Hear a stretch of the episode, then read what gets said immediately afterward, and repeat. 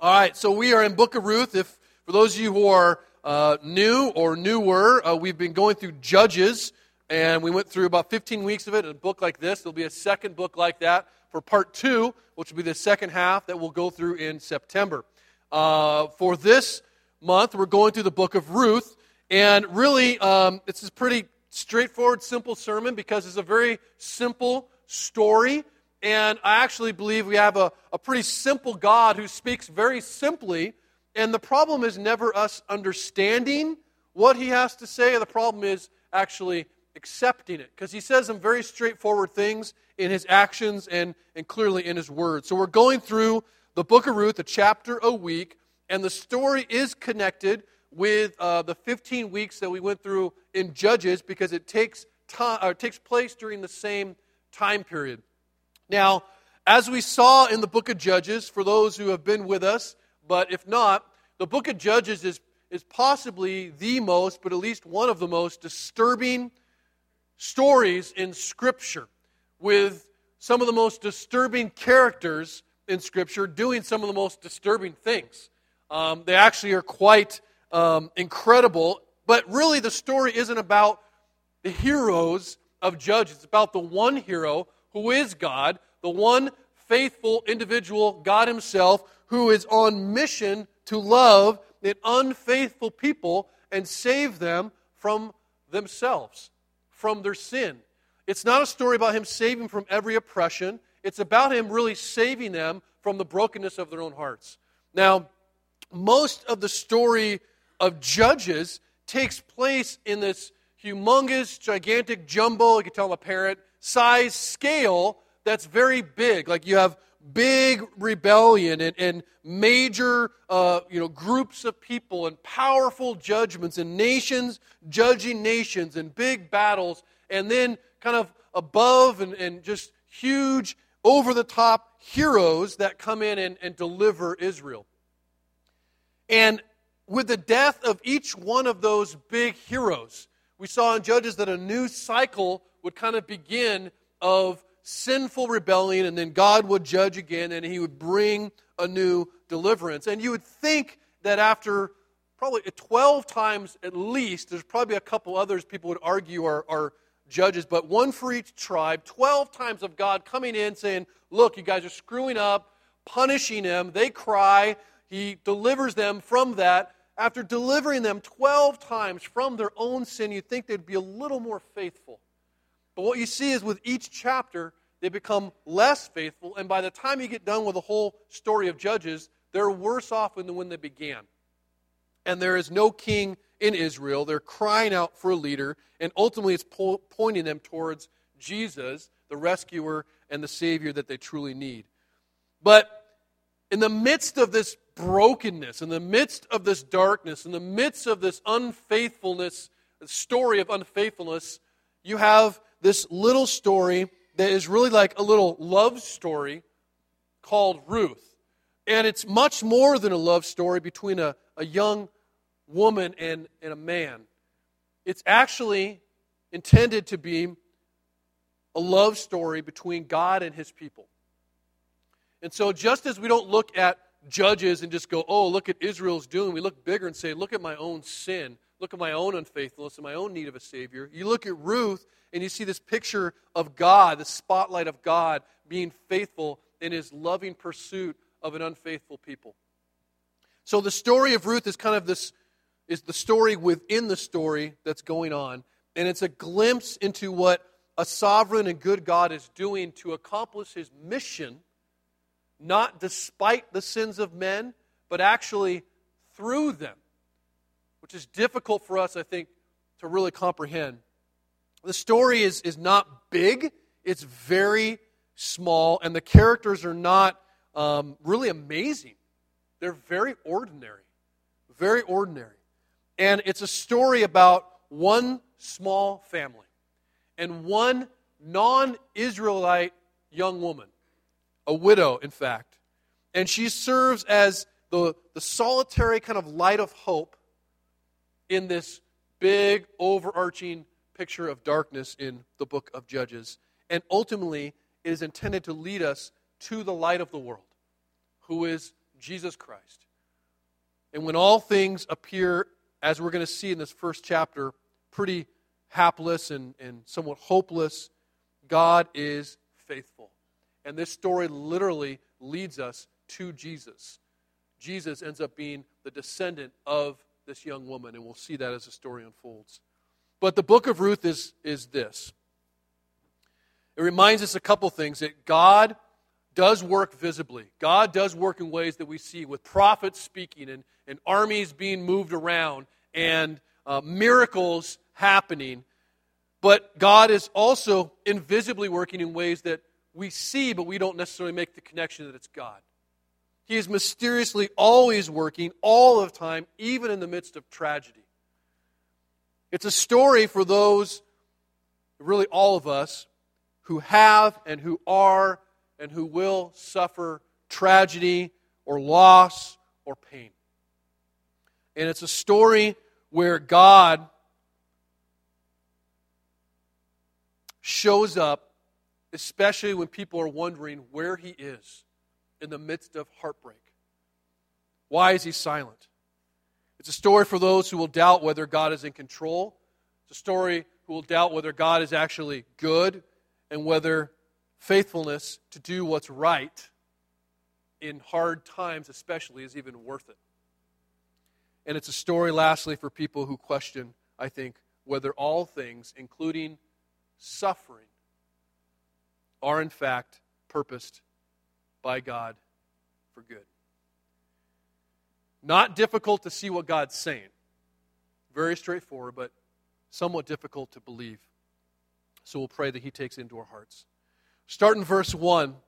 He says this In the days when the judges ruled, there was a famine in the land, and a man of Bethlehem in Judah went to sojourn in the country of Moab, he and his wife and his two sons. And the name of the man was Elimelech, the name of his wife, Naomi, and the names of his two sons were Mahlon and Chilion. And they were Ephrathites from Bethlehem in Judah, and they went into the country of Moab, and they remained there. But Elimelech, the husband of Naomi, died, and she was left there with her two sons. These took Moabite wives. The name of one was Orpah, and the name of the other, Ruth. And they lived there about ten years, and both Mahlon and Chilion died, so that the woman was left without her two sons and her husbands. Now, you wouldn't think of it, but the series, sermon series, is called Hope. Okay? But when you start off in this first chapter, it's written literally to give you a very clear and stark picture of just how hopeless this situation is, how hopeless this family is. And really, again, as we, as we bridge it to our own lives, this is giving us a picture of how helpless we are, how bad our situations are that I don't think we necessarily even consciously admit sometimes. We don't think we need rescuing that often. And we do. So this is written to show how hopeless and helpless the situation is. And the first seven words say a lot. It, this is happening in the days of Judges. And because we've gone through Judges, for most of us who are here, we understand Judges. We know that the world of Judges is described as one in which there is no king and that everyone is doing what is right in their own eyes. And what that amounts to is a world that is full of political and moral and religious and social and economic, economic chaos. Right? Sounds like America 2012. Bad leaders are causing this. I don't mean bad president, I mean bad leaders all the way down to bad fathers and families, bad pastors, bad lots of men. Because men, all men, are unfaithful. And we see it clearly in Judges full bore. This is what a world run by men not submitted to the lordship of Jesus looks like.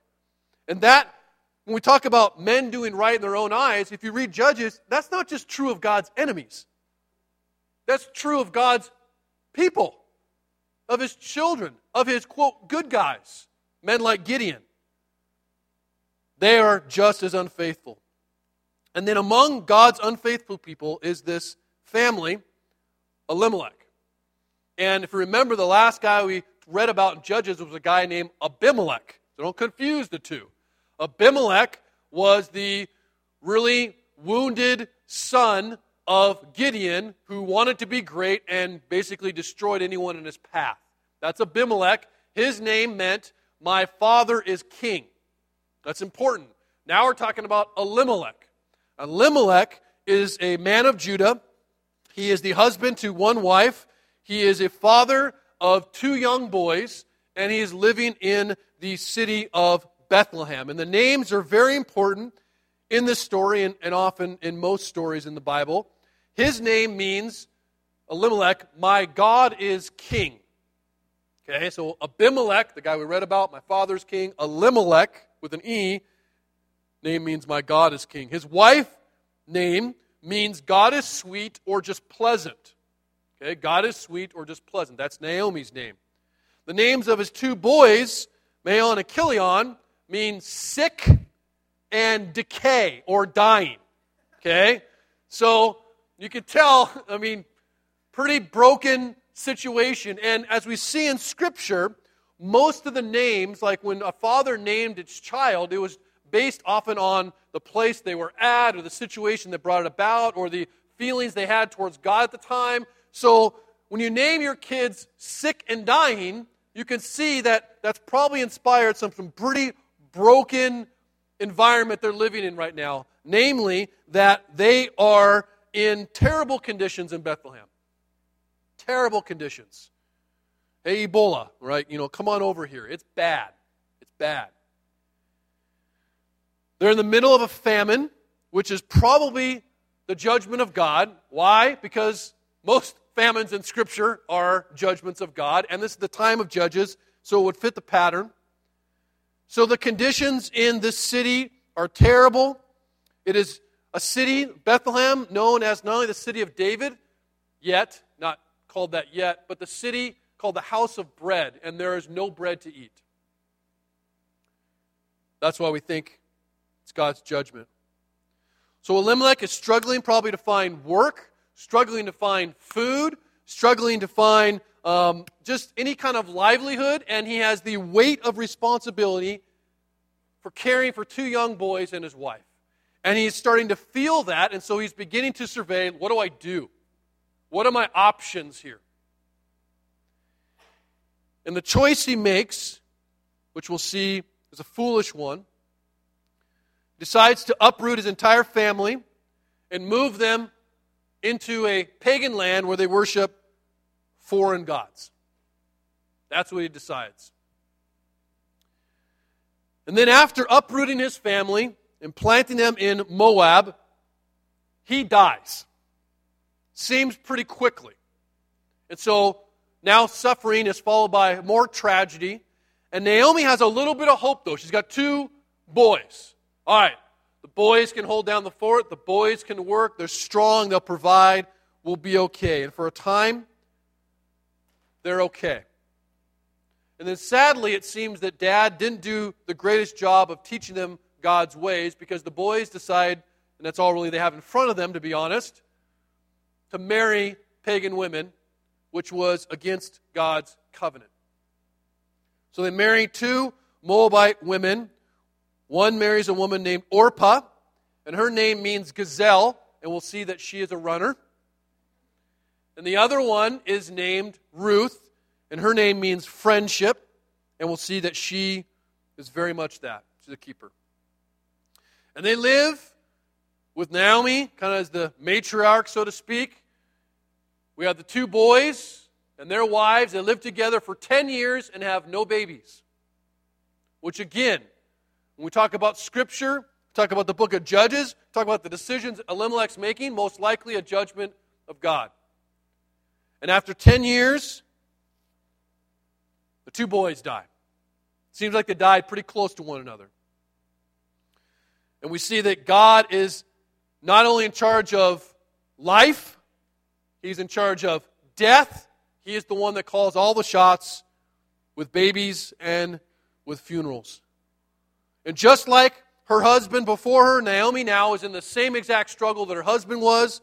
She has little food. She's got to work extremely hard, and she's responsible for a family that is now suffering, and she has this weight on her shoulders because of this tragedy, and she has to make a decision about what to do. She weighs the various options, and she decides to return home to Bethlehem.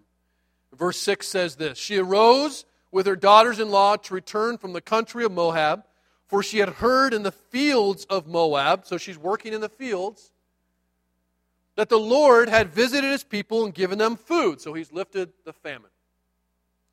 So she set out from the place where she was with her two daughters in law, and they went on the way to return to the land of Judah.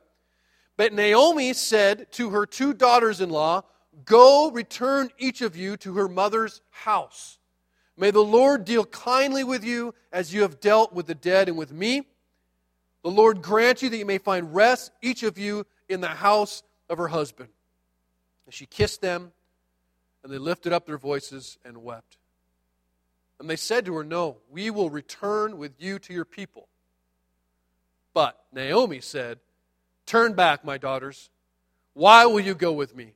Have I yet sons in my womb that they may become your husbands? Turn back, my daughters. Go your way, for I am too old to have a husband.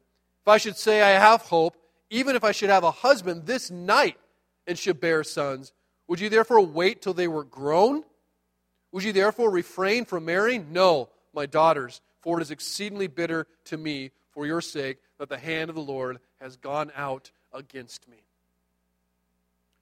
So before she gets too far in her journey, she turns to her daughters and tells them to go back home. Go back to mom and dad's house. She tells them to go home, find a new husband, have a family, and they cry together. Why? Because they are deeply connected. They have been through tragic suffering together. And quite frankly, that is one thing that binds people together when they go through pain and suffering together. You see it on the most simplest things like you ever watched I'm sure you've never watched Survivor. Me neither. I've only applied like three times. But, right? I'll never get on, the pastor. You'll never get on. You'll be kicked out first. But those people spend 30 days starving with one another suffering for who knows really dumb reasons, but they do, and they come out like best friends. And then there's the worst kind of sufferings where families go through experience and they're bound together because of the pain. So they're weeping. This isn't just, oh, I've been with you for a while. They've gone through 10 years of a lot of pain, experienced tragedy and loss together. And so they both refuse to leave at first, say, no, we're coming with you. But then, out of love, I think, Naomi launches into a very persuasive um, anti evangelism campaign to convince them that it's utter foolishness to follow her. And practically speaking, she's right. Practically speaking, there's absolutely no reason why they should hang out with her. Um, there's nothing tangible for them to get or hope for with her. She says, Look, I have nothing. She's penniless and I'm a widow, which means I'm not going to really be able to work a lot. I'm old.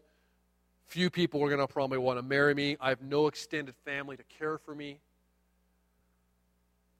I have no more sons for you to marry, which is referring, and will make sense as the story unfolds, referring to the Israel custom where a brother would marry the wife of his deceased brother to carry on the family name. She's like, I have no more sons. And if I were to get married tomorrow, you're not going to wait for young Jethro to grow up so you can marry him and you'll be old and he'll be old enough to marry. And she also says, um, basically, I'm going to die as a widow and you will die with me. And I have bitterness because God is against me right now. And so you can see she most likely, is blaming God for the famine that got us out, for Elimelech's decision to lead them out, for the death of Elimelech, blaming God for the death of her sons and the situation she's in. So she says, Girls, I love you. She says it three times. Go home to mom and dad, get food and shelter, find a new husband, have babies, and raise them to worship your false gods. That's what she says pretty broken. And here's their response after that convincing argument. Verse 14. They lifted up their voices and they wept again. and Orpah kissed her mother in law. But Ruth clung to her. And she said, See, your sister in law has gone back to her people and to her gods. Return after your sister in law.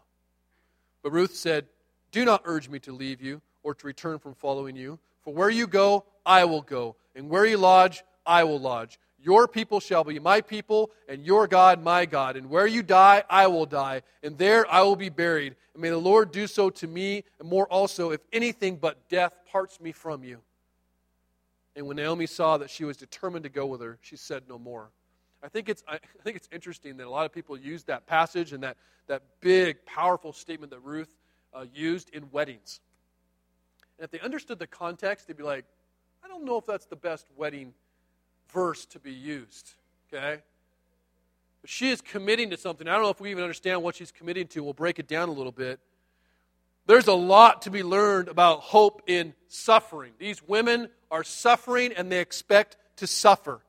And this sermon and, and many other sermons are not going to lay out every doctrine of uh, the, the doctrine of suffering and every nuance and, and, and truth about that. That's not the intent here. There's a lot about suffering that I do not and will not and we will not ever understand. We honestly, I think, really want the answers to the why questions. And we foolishly believe if God gave us those answers, we'd be okay with it. But we don't get the why questions answered very often. I think it's foolish for pastors sometimes that people have terrible suffering to start going, hey, let me tell you why this is happening. Usually in those situations, I talk much more about the character of God because I don't understand oftentimes why suffering occurs. Sometimes I can connect the dots, but even those I don't trust all the time. I can trust in God's character. And we see that each of these four individuals all experience hardship together, but they all experience it very differently. They each respond very differently. And I think for us, the question is not if, but when we are going to experience suffering. How are we going to respond? Now, suffering can be all kinds of things. There's some things that are just irritating to people that would devastate someone else. And vice versa. Things that devastate others, people go, hey, we can work through that, no big deal. For some people, suffering is, is really materialistic. I just can't pay bills, have food on the table. For others, it's broken relationships and it's being, uh, you know, shamed. It, it, suffering for you, I don't know, but you do. The question is when that suffering occurs, whatever it is, whatever color it takes, whatever form it is. Question for myself that I ask Will I believe God in this situation that I cannot control, that I cannot do anything about? Will I trust Him even if He doesn't take me out of it? Will I run away?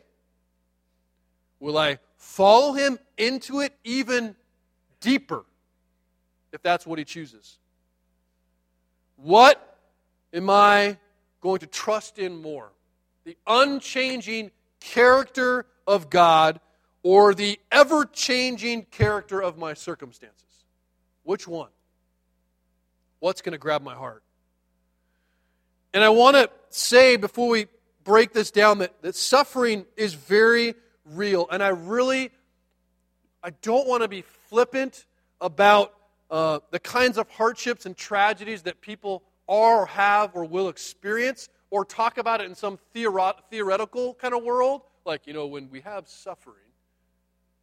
Because in our church right now, people that you are sitting next to, people in first service, people who have come and gone, and you may know and you may not know.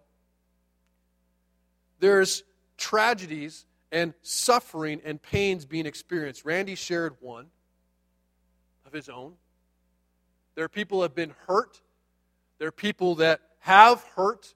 And there are people who have lost their jobs. And it's been over a year now that people that are losing their homes, people are struggling paying bills. We have people who uh, in this church have had uh, four, three or four miscarriages in the last seven months. We have people who um,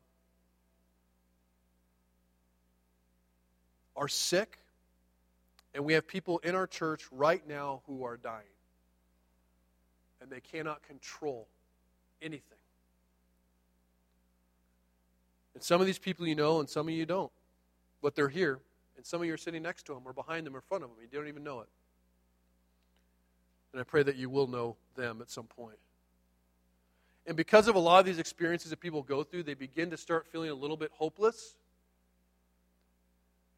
And that hopelessness, I think sometimes, and maybe, dare I say often, leads us to doubt whether God is actually real, whether God is good, or whether He's really in control.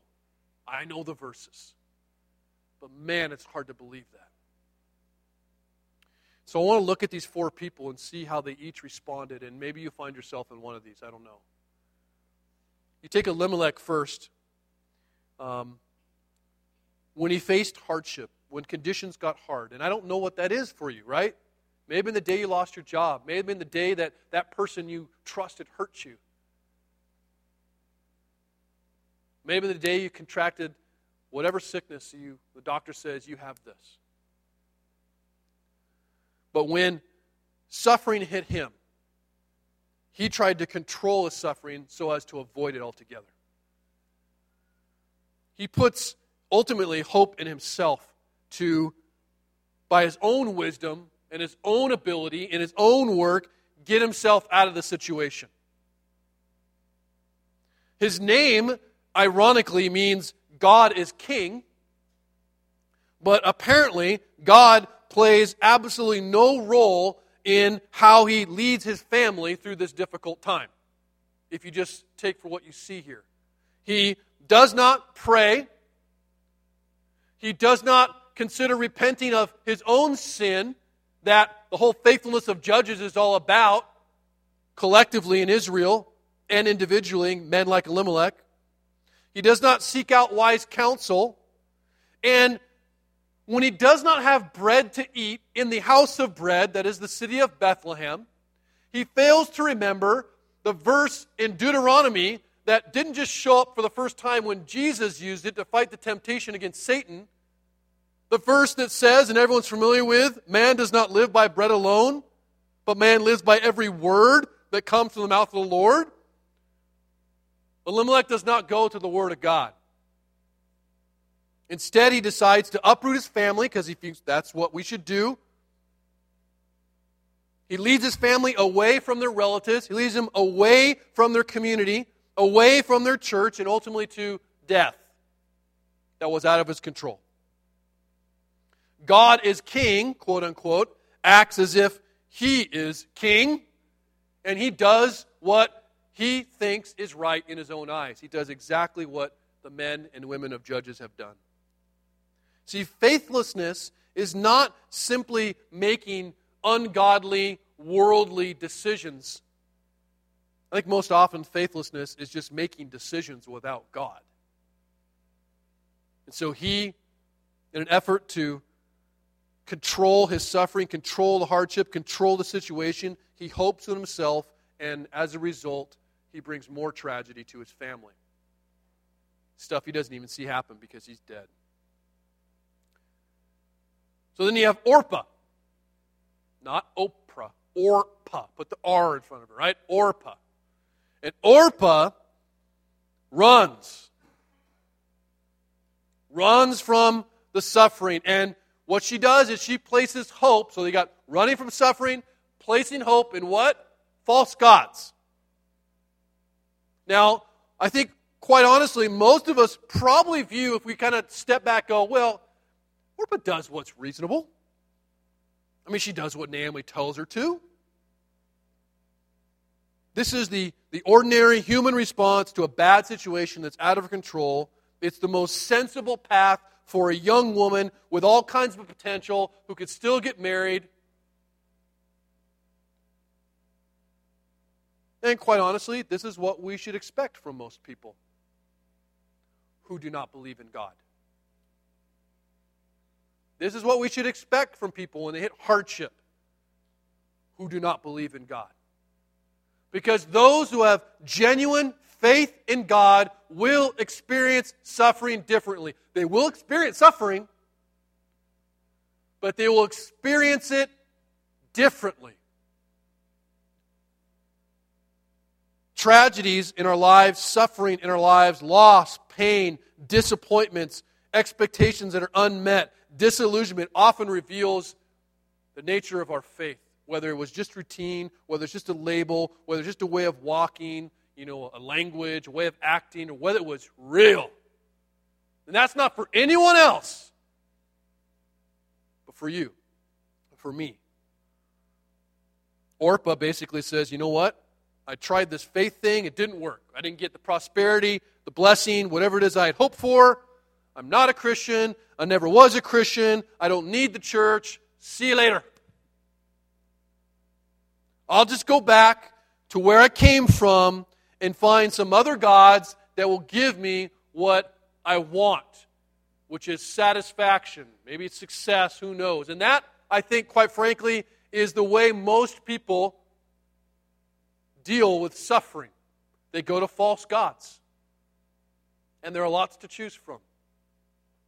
But they're looking for something to free them from the pain, right? If you ask someone, what do you do to free yourself from the pain? Things come to mind. Oh, alcohol, other substances, relationships, success in my job. I'll just pour into my job. That's where I'll get what I need and ignore all this stuff. They run to false gods, and that's what Orpah does. She runs from suffering. Her hope gets placed in something that's not God. She hopes to get saved, freed, get meaning and hope and joy from fill in the blank. In her case, it's the false god Chemosh, the god of Moab. Then you have Naomi. Let's read what Naomi does. Naomi is, uh, verse 19, a very bitter old woman. So after Orpah runs off, Naomi says she's going with her. I'm sorry, Ruth says she's going with her. Naomi returns home.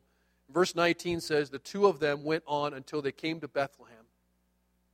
When they came to Bethlehem, the whole town was stirred because of them. And the women said, Is this Naomi? Right? You don't have the men talking about it, it's just the women in the small town. Is this Naomi? I remember when she left, right? So she hears them. She said to them, Do not call me sweetness. Do not call me God is sweet. Do not call me pleasant. You call me bitter. You call me bitter. For the Almighty has dealt very bitterly with me. That's what Mara means bitter. I went away full, and the Lord has brought me back empty. Why call me Naomi? The Lord has testified against me, and the Almighty has brought calamity upon me. Ain't nothing sweet about my life. So Naomi returned, and Ruth the Moabite, her daughter in law, with her, who returned from the country of Moab, and they came to Bethlehem at the beginning of barley harvest. So Naomi, you got Elimelech who tries to control it, hopes in himself.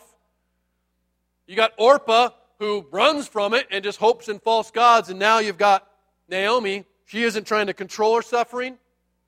She isn't running from her suffering. She's sitting smack dab in the middle of it, bitter. Bitter.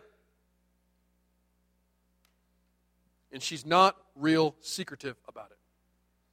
She is loud and she is honest, which I kind of appreciate, actually. I think uh, one of the things that maybe irritates me the most is when people experience incredible hardship and you can tell that you're just kind of fake about it. And sometimes that's, you know, through cheesy Christian sayings with smiles on their faces and birds on their shoulders. I appreciate her honesty here. But more than anything, as bitter as Naomi might be, she holds to some very serious theology. Notice what she says. She believes, in, in, as she's expressing her bitterness, that God is real, that God is in control, and that God brings affliction.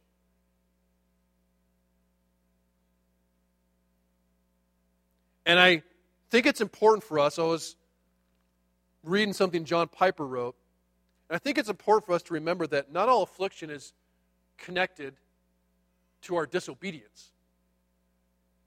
There's a verse in Psalm that is one of those ones that we may read past, um, and it's actually out of uh, my favorite psalm, Psalm 34. Well, it's taste to see the Lord is good, the glorious song we sing. Verse 19 says this Many are the afflictions of the righteous, but the Lord delivers him out of them all. Who's saying that, writing that? David. Where? In a cave where the king of Israel, he's been anointed king, hates him and is trying to kill him, and his enemies are trying to kill him too, and he's sitting in a cave. He's not guilty of anything, but they all hate him, and he says, Many are the afflictions of the righteous, but the Lord will deliver. Trials and suffering are used to bring about God's plan, and his plan is to rescue people from within a broken world. And that means that he uses, because there ain't much else to use, broken means to do it. That's how big he is. We should be more awed by the fact that he can bring together the most incredible, glorious, joyful thing out of this mess that we're in. And quite honestly, the messes that we are. But that doesn't mean that God causes every bad thing that happens. Don't go that far. We need to remember that God is king, though, and that he reigns. As much as Elimelech might ignore his name, meaning he is in control of everything that happens, including bad things. If God is not in control of bad things, he's not in control of nothing. God is either sovereign of all things or he's sovereign over nothing. And it's not enough for me to have a God that's really loving. I wish I could do something for you. I need a God who can be loving and can do something about it, even if it comes through pain. God is wise enough, powerful enough, loving enough to work everything together for His good purpose and our joy. That's what Scripture teaches. What does it mean for God to be wise enough? It means that He does the right thing at the right time and the right way every time. If not, if He makes one mistake, He is not perfectly wise. That's not the God of the Bible. If there's one thing out of His control, oops, didn't see that coming. He is not in control. That's not the God of the Bible if it's not purposed for good, if it not ultimately will lead to his glory and our joy, then he's not a good God. But it does. But unfortunately, bitterness, when we experience hardship, bitterness, like Naomi, can blind us from any of the graces that are right in front of us. We begin to exaggerate our situation to make it way worse than it actually is. God hates me. He's against me. He wants me to die. He is taking everything away. He wants me to suffer.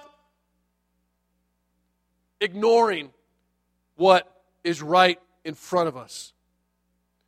For Naomi, it blinded her from recognizing a couple things that God had blessed Bethlehem, that He had taken the famine away, and He had brought her back, which that's what brought her back. She heard about it through the Moab fields went back to Bethlehem, just happened to show up at harvest time, which is important as the story unfolds.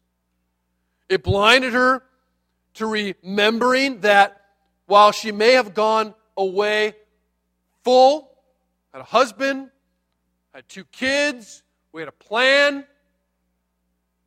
she did not come back empty. She had Ruth. Right? Can you imagine? Like, I'm bitter. Don't call me sweet. I have nothing. Ruth's like, hello. I can hear you saying that. right? I'm here. Ruth was there. And blinded her from actually seeing how God was going to bless her through the redemption of Ruth by a man named Boaz, a relative that was alive that she had forgotten about, but God had not. This whole story is about God remembering. Not like, oh, Boaz, like, but God knowing exactly what he's doing, directing every step, remembering his promise to his people to be faithful, to love them, to care for them, to never leave them or forsake them.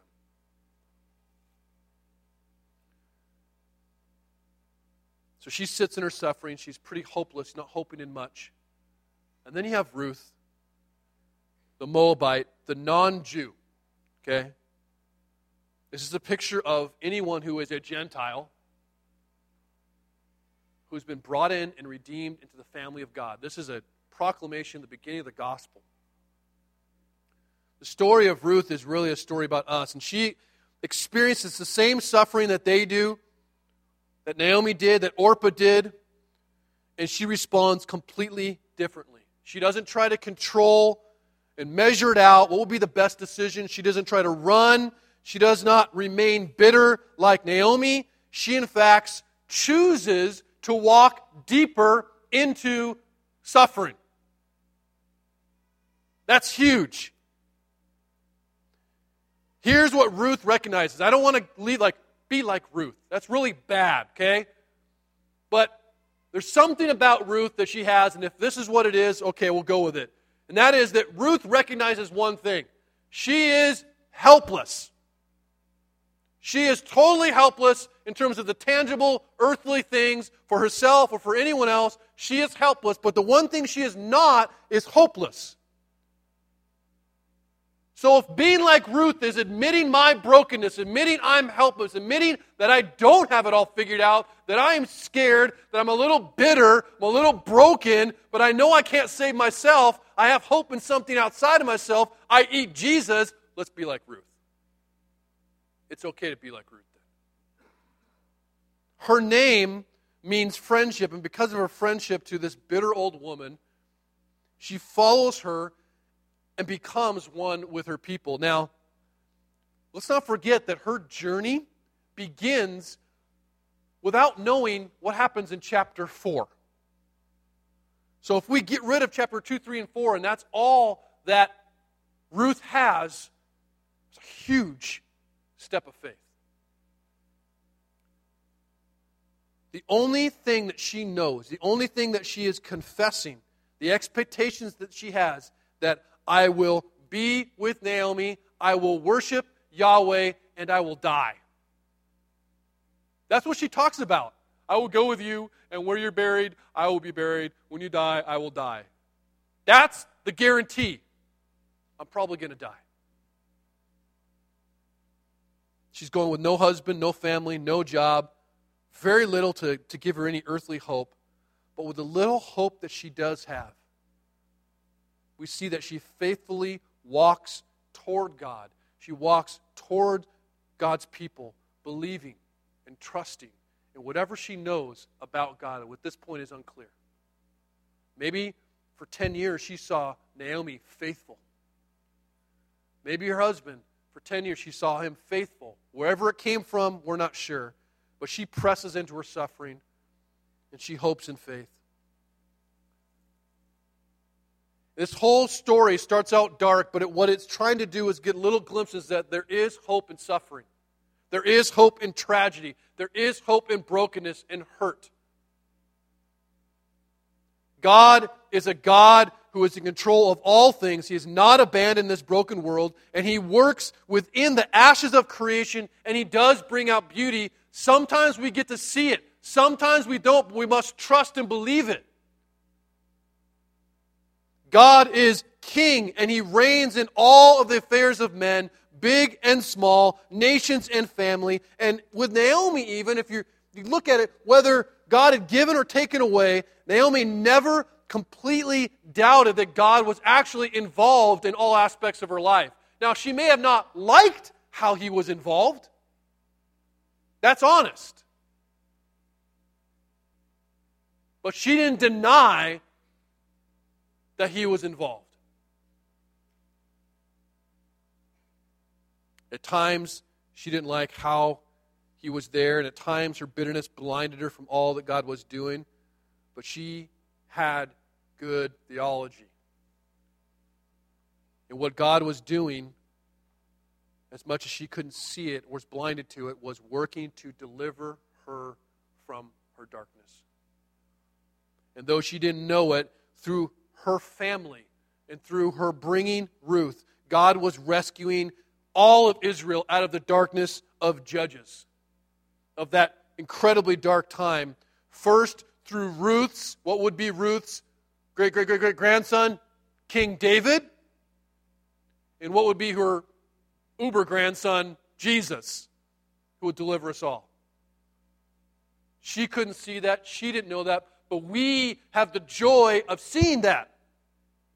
We have the truth of seeing it that God does work, that God is there in the midst of tragedy. And so, I'm again, I know that many of us are suffering in different ways, raw ways. Randy shared what he is suffering with. People in the church, I've explained all the different things, and there's people that I don't know that I know are suffering. And honestly, I wish I could, but I cannot tell you why beyond the fact that we live in a broken world with broken people who have broken bodies who do broken things. But that's not where I put my faith. I put my faith in Christ. Belief in Jesus does not take away every tragedy. In fact, if our life is to emulate Him, it's going to have a tremendous amount of suffering. Some irritating, some devastating.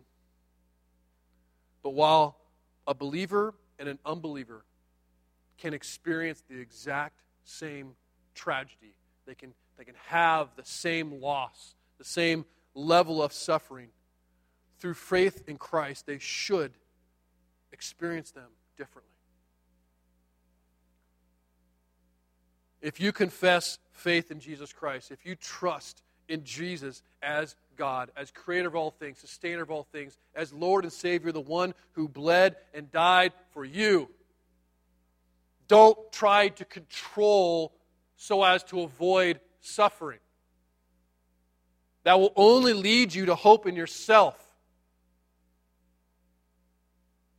Your mind is broken your work is insufficient. We must hope in the only one who can rescue us. Working and depending upon yourself is only going to lead you away from God. And you don't want to run from it and, and begin to hope in other false gods that, that might work out better, in other saviors. And I don't think we want to just sit and be bitter and paralyzed and do nothing. I just can't believe that happened. This is terrible. I really hope in, in absolutely nothing happening. I don't think, and I will say there's nothing wrong with being angry. I think there's nothing wrong with being frustrated and, and even disappointed and brutally honest about how you're feeling with God. It's not as if you're like, this sucks. Like, oh, I can't believe you said that. You're supposed to enjoy every second of this. James said, have joy. Like, be careful. It's okay to be angry. It's okay to be frustrated. But here's the only thing I would say. If you're going to, like Naomi, voice it, voice it in community. Voice it with the people of God. Voice it with people who can encourage you, who can love you, who can be with you, who can cry with you, who can rejoice with you, and who can kick you in the butt if you need it. Isolation will take you away from God. Be honest, be open, but be that with community. And as hard as it is, press into suffering. Admit you are helpless, but don't ever believe you're hopeless. Press into it, walk toward God, as painful as it might be. walk toward God's people. Lean on the cross till you got splinters in your hand where Jesus bled and died for you. And remind yourself of this the resurrection. Like if we only have Friday, if we only have the crucifixion of Christ, if we only have the reality that this world is so screwed up that they killed the best man, if that's all he was, that's all you have. Yeah, that's a dark, despairing, hopeless place. But as Christians, you have Sunday.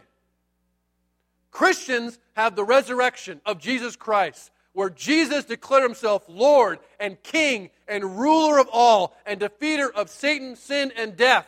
He is the one that gave us hope through the resurrection. And the resurrection proves beyond a shadow of a doubt, and this is why it's the center of Christianity, that suffering, although painful, although always mysterious, not always understood, it is never, ever, ever, ever, ever, ever senseless. It is never out of God's control. It is always purposed for good. And the cross proves that He is not some capricious God standing back, hoping we figure it out. He comes down and says, I will suffer for you. I am a good God. I'm a loving God. And the resurrection says, and I'm also in control of everything. So we celebrate and worship God in the midst of suffering, not to get it out of the way, pray that it does that it's gone. That's great. Continue to pray that. But our faith is in the character of God's unchanging nature, not in the character of our ever changing circumstances. That's where faith is. That's where hope and suffering is. And as you see Ruth unfold, you're going to see he's going to start pouring out grace upon grace upon grace, and he blows it up to see, look at how much I am saving you from and have saved you to. That's what we celebrate on Sunday. We take communion every Sunday. We come up declare we are helpless. We are. We cannot rely on ourselves. We're not going to rely on some false God, but we are not hopeless. That is where faith comes from. Let's pray.